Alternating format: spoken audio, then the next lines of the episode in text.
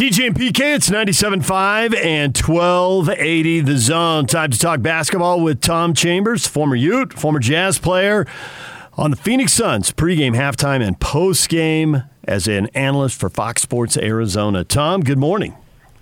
Good morning, guys. Thanks for coming on. We appreciate it. Oh, sure. You know, I'm happy to do it.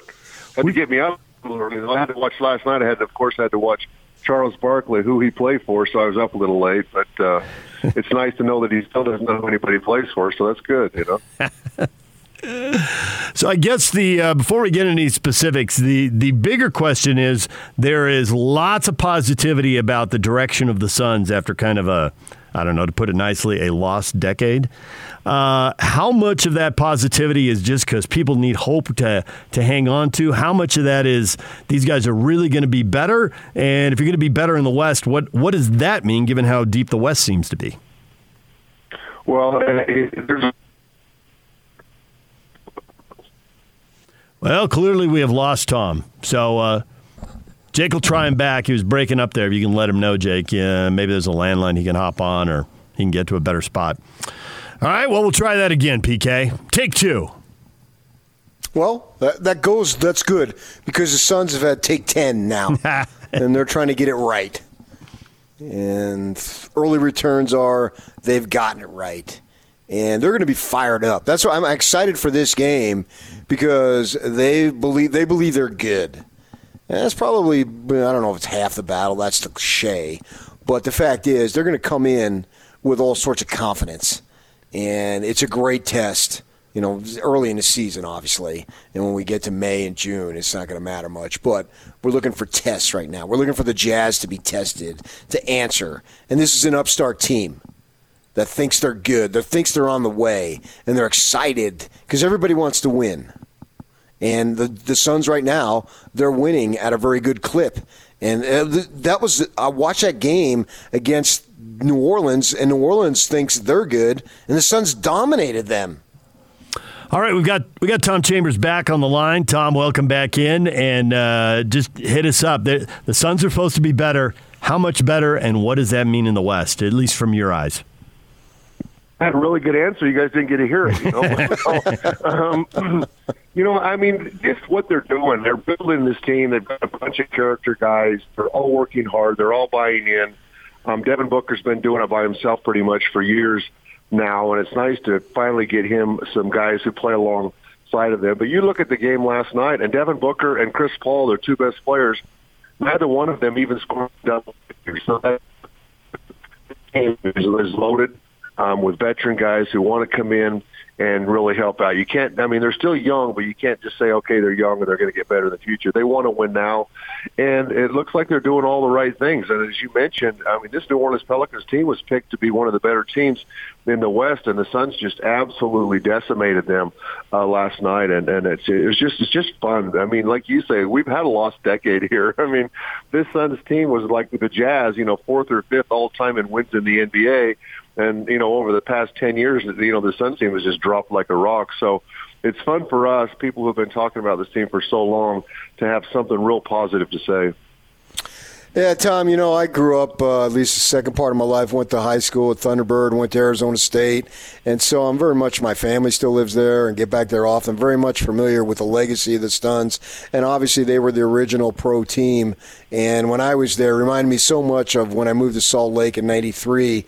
And you've lived in both communities yourself. And you see the similarities between the teams and the fan bases and how they were, they owned the town for so many years, and now we know with uh, Phoenix has uh, exploded population wise with these other teams, and so it's been kind of sad to see this franchise down, and it's nice to see them come back and have this opportunity to.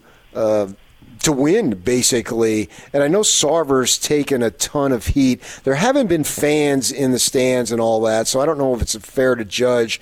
But what's the community's reaction now? Because, as I say, the Suns used to mean so much to the community. Well, they still do, and you're seeing it already. You know, baseball coming to town. You know, Sarver. You know, you for the guys the wrong people to be the general manager before and even the coach before, and and so the direction hasn't been good. But now with what James Jones is doing, with what Monty Williams is doing, um, everybody's believing, and and it's just a fun thing to see. Devin is a hundred percent in. He believes in this group, and he's been so good for so long, and and the work ethic that he's put in. But all of the guys, you know, you look at the the, the, the high quality, high character guys that the Jazz have been bringing in, the Suns have been bringing in the last couple of seasons. And you, you just can't you just can't spend all of that money on guys who are questionable character. You just have to have really good guys that all are, are, are on the same page and willing and, and wanting to do whatever it takes to win. And now we've got a $290 million remodel of the stadium, which we can't use because nobody's coming to games yet, which is sad. And this brand new practice facility is state of the art. They call the lab. So, you know, with, with, with people now seeing what's going on in Phoenix, you know, and you know in the NBA, it's about free agency too, and guys want to come here and play now, and that's a good thing when you're not getting high draft picks like the Jazz haven't been able to get a real high draft pick for a long time. You've got to draft well, and you've got to have guys that want to come play for that team. Tom Chambers joining us here on 97.5 and 1280 The Zone with the Jazz and the Suns playing uh, New Year's night, and Tom's on Fox Sports Arizona as a pregame, halftime, and postgame analyst. Uh, I'm curious, as a guy who was able to stretch his career out, you ended up playing 16 years, and you played overseas in addition all that time in the NBA. So you know as you get older, maybe you lose some athleticism. Where else do you make it up so you stay viable late in your career? What do you see from Chris Paul? Because you at least had some size, and you were never going to lose that size. So you had that. He's a smaller guy, and he's got to make that work. How's he doing there? Oh, he's doing terrific. I mean, he was an all-star last year. You know, you looked at your own John Stockton up there who played, what, 19 seasons. And if you take care of yourself, um, if you're driven, if your body stays healthy, Chris has had some seasons where he hasn't been able to play because of, you know, a, a boo-boo or an owie or whatever he may have had but he was locked in last year like crazy. I mean, that Oklahoma City team wasn't supposed to be any good, and I think they ended up fifth or something in the West. So, so he's got a lot left, and I've never seen a better coach on the court, you know, or in the locker room than Chris Paul. So he's going to make sure these guys are doing it the right way and focused. Uh, even when he's not playing like he wasn't in a couple exhibition games, he is in everybody's ear, you know, at all times. So um, I just love what he does when he's in the game, when he's not in the game, and and you know, I mean, he's he's just he's got that that that that factor, you know, that it factor. You know, you're watching the game and you're seeing him on State Farm commercials, and you're watching the game, you're seeing him on, you know, whatever else. So he's got that it factor. So he brings some swag to this team some confidence to this team. They know that they're going to have a great leader. They're going to get the ball in the right places, and things are going to be executed. The best player in the NBA last season in the fourth quarter as far as, far as scoring clutch points. So the Suns got a good one in Chris Paul. You talk about some swag. We have Joe Ingles on the show every week, and we've been doing it now for seven years. And he told us that, if I remember correctly, uh, he said f- his favorite teammate of all time was Jae Crowder. The guy's bounced around the league like crazy, but you know, you look at what he's able to bring to the Suns. Can you, speak to just the professionalism that Jae Crowder has provided this team? Well, he came in late because he had some personal things going on that he took care of, but um, every like you say with Joe, who I love Joe by the way. I can't. I just love listening to him talk. I, it makes me smile. I mean, I love that guy. But um, every place that Jae has been, they have absolutely loved him. But he's been caught in that thing where like you trade somebody and that you know they got to have a salary go along with them to make the deal work, and so he's been caught up in that. But I mean, even last night he was 21 minutes, 21 points, you know, which is his best game. He's getting himself into shape now. But everybody loves him, what he does. And just like Chris Paul after the game last night said, he's a dog. And I mean with a WWW. I mean, he just gets after people. Defensively, he don't take stuff off nobody. And he'll knock down a big shot, but he's always in the right place at the right time. So um, it's it's interesting you say, you know, Joe says that because – every everywhere he's he's left. I mean, when he left the Miami Heat last year, he was so good in the bubble for that team, but he decided to come out here and play for this Phoenix Suns team. You know, Chris Paul gave him a call. Devin Booker, they said, you know what, come out here and and help us win, and and, and he came, and uh, he's he's another good one, and it just makes this team legit to have you know KG veterans like that want to come here and play, and uh, it makes you feel good. You know, Tom, I want to hit on a couple issues around the NBA, and I'm curious about when what you think when you hear expansion. Uh, because obviously, a lot of people think Seattle, and you played there. What would it mean to the community to get the Sonics back and get the green and gold back? And then also, you know, people worry about the league watering down, but the game's gone international, so the talent base is widened. Uh, do you think there's the talent out there to put two more teams in the league? And if so, what would it mean to Seattle? Well, absolutely. There's enough talent out there. I just look at my fantasy team now. I used pick guy off the, off the free agent board, and now there's all kinds of guys out there. I mean, even Mike Conley wasn't drafted this year because it was because of his bad year last year. But to get back on task, yes, Seattle would would would embrace it. They love it. They still talk about it. There's still Seattle was Rob T-shirts out there it would be great to get a team back in Seattle. It's a great basketball town, so that would be absolutely spectacular. And do I think that there's enough talent? There's no question about it. There's enough talent right now to do that. It's been a long time. I can't even. I don't even know how many years it's been since there's been an expansion team, but. uh the NBA is ready for it. It's loved. I mean, hopefully, you know, all this crap, you know, 2020 will be behind us, this, this COVID and all that stuff and you know the fans will be back so the owners can start making some money because I'm sure this has hit them in the pocketbook harder than anybody. So um, yeah, I, I absolutely think it'd be terrific to get a team back there with some other cities, but I know for sure Seattle would be would be. Uh, I mean, they would they they need to get their arena situation figured out, but uh, they're they're willing to do that. So you were an all-star player, Tom, during the time you played 80s and 90s, and we hear guys tend to say, oh, in my day it was better and blah, blah, blah. I'm looking at the NBA with the influx of the foreign guys and not just one trick ponies.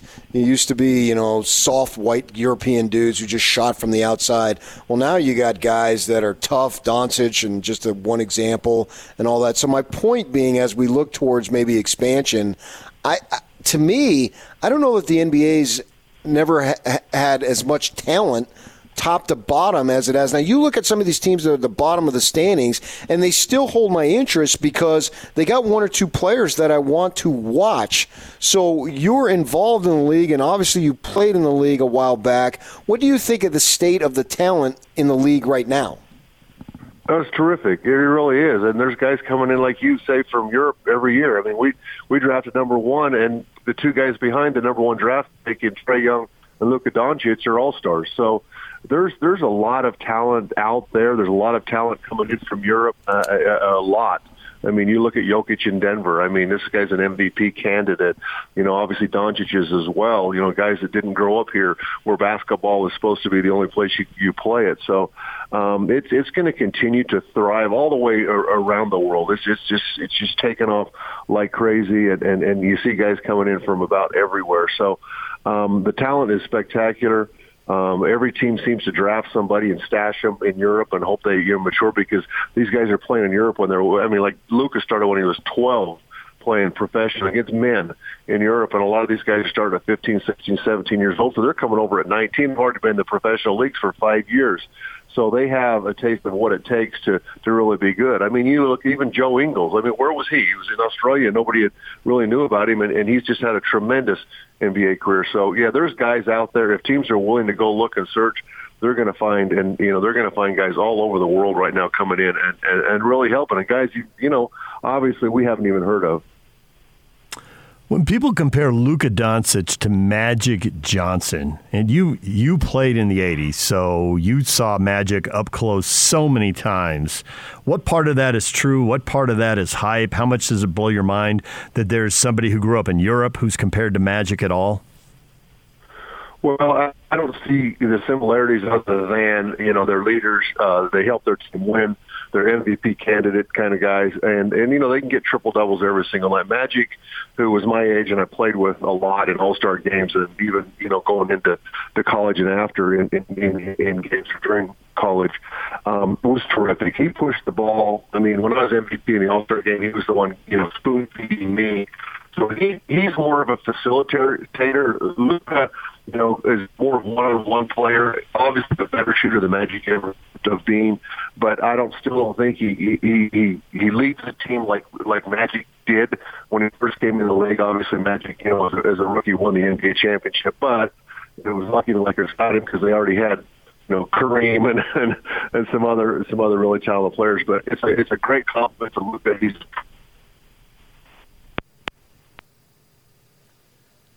Well, that's where I guess we'll leave it, PK. Just lost Tom for a second time, but uh, you get the point. Thanks to Tom for coming on. I think Doncic is a better shooter than Magic. Now, is he a better winner? That obviously get get five championships down the road, and we'll see. Right. Yeah, and not, and then people say, "Well, yeah, he had uh, the leading scorer of all time, which mm-hmm. he did. He yep. had James Worthy, he had Norm Nixon early, and and Jamal Wilkes, and I mean, obviously, yeah. I mean, there's, there's a ton of talent.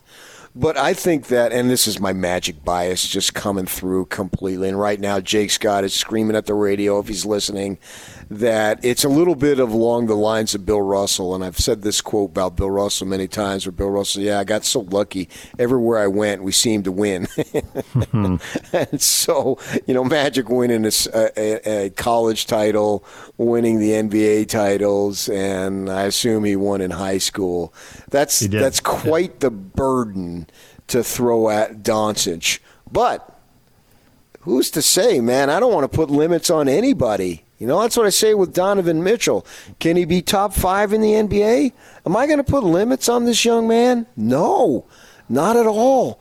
Why do that, man? Dream about it. Gobert talking about winning a title in Utah. Well, you realize, and of course we all realize, it's never been done. and so you're asking him to be a part of a significant part of doing something that's never been done, right? I get it. But Am I going to put limits on these guys? No. That's the great thing about the NBA. I mean, it has so many superstars that are young, too, young. Face of the league, in my mind, as it changes, and LeBron is 36 years old today. So he is the face of the league and has been. You can argue he's been the face of the league longer than anybody in modern times, anyway, has been the face of the league right? Can I can I make that argument and and have some 17, 17 years deep, you know, and I in 03, I mean, come on, Shaq and uh, Duncan yeah, were still I mean, at the he height. Then. Kobe, Kobe hadn't really even reached the height of his career yet. So there've been other guys, but right. you know, when you're on the cover of Sports Illustrated in high school, mm-hmm. and when it when the team is fine because the coach sees you, and all he does is turn around and say, "We've got to have him." I mean, of all the things people have been disciplined for, it's like John Lucas, NBA lifer, is like wow, I'm witnessing greatness. And he turns around and says, we got to have him. It's like that. That's the worst thing that's ever been done. But that was that was LeBron's. That's LeBron's legacy. That's his early legacy. You know, his legacy has multiple chapters. Yeah, I mean, he's just a phenomenal player. So yeah, you, you make a strong point. Obviously, CC Sabathia, the pitcher, was pitching in Cleveland at the time, and somebody, one of his buddies, says, "Hey, we got to go see this kid. He's out in Akron, you know, and that's a little bit out of the city." He says, "I don't want to go out there." And uh, so then he didn't go. He didn't make the trip. And then he came in and he played in the arena that the Cavs play in, which is literally next door to the, the yeah, Cleveland right ballpark. And uh, so he went. And I remember him telling the story. He said, "Oh man, I should have gone out to Akron then. this kid is unbelievable." And CC, big man, played some high school ball himself, uh, so he's talking about that. But he's been the face of the NBA. But going forward, you know, they've got a number of young guys who can be the face of this league, and Doncic is right there. Right, yeah, right, absolutely. There. Yeah, I mean, yeah, this a guy who speaks multiple languages, been around the world. Uh, just really, and he just captures you to play ball. And can Mitchell? Can Mitchell be the face of the league? I mean, it's a long shot, but is it completely impossible? Now, man, could you imagine the face of the league living and playing for Salt Lake? That would be a stunner. But it would be cool if it happens. And why can't it happen? I mean, guy's got an enormous ability, man. Really does. And he's char- charismatic as all get out, isn't he? Well, you know, we were talking yesterday about foreign players and how they're so far from home, it doesn't matter where they play in the U.S. You know, the world's gotten smaller, but hey, Joe Ingles, it doesn't matter if he's in Salt Lake or L.A. or Houston or New York. They're, they're all too far from Melbourne to go home for the weekend. So it just doesn't matter anymore. But I think when you flip that the other way and look at the fan perspective, the league isn't just an American sports league. It's not just a United States thing. It's not even just a North America thing. There are fans on every continent, and they're buying jerseys, and they are. Uh, completely on board with this. They're driving revenue for the league. They've got TV deals all over the world, and half for decades, they're just getting more lucrative, and the world's getting smaller. So I don't know that it matters what market you're in. I mean, New York and Chicago have been down for a long time, and the NBA is growing like crazy. It's not it's not being driven by two of the three biggest markets. Now LA's had it going, but even the Lakers were down. What did they miss the playoffs? Six years in a row? Seven. Something along those lines. Yeah, six yeah. or seven years in a row.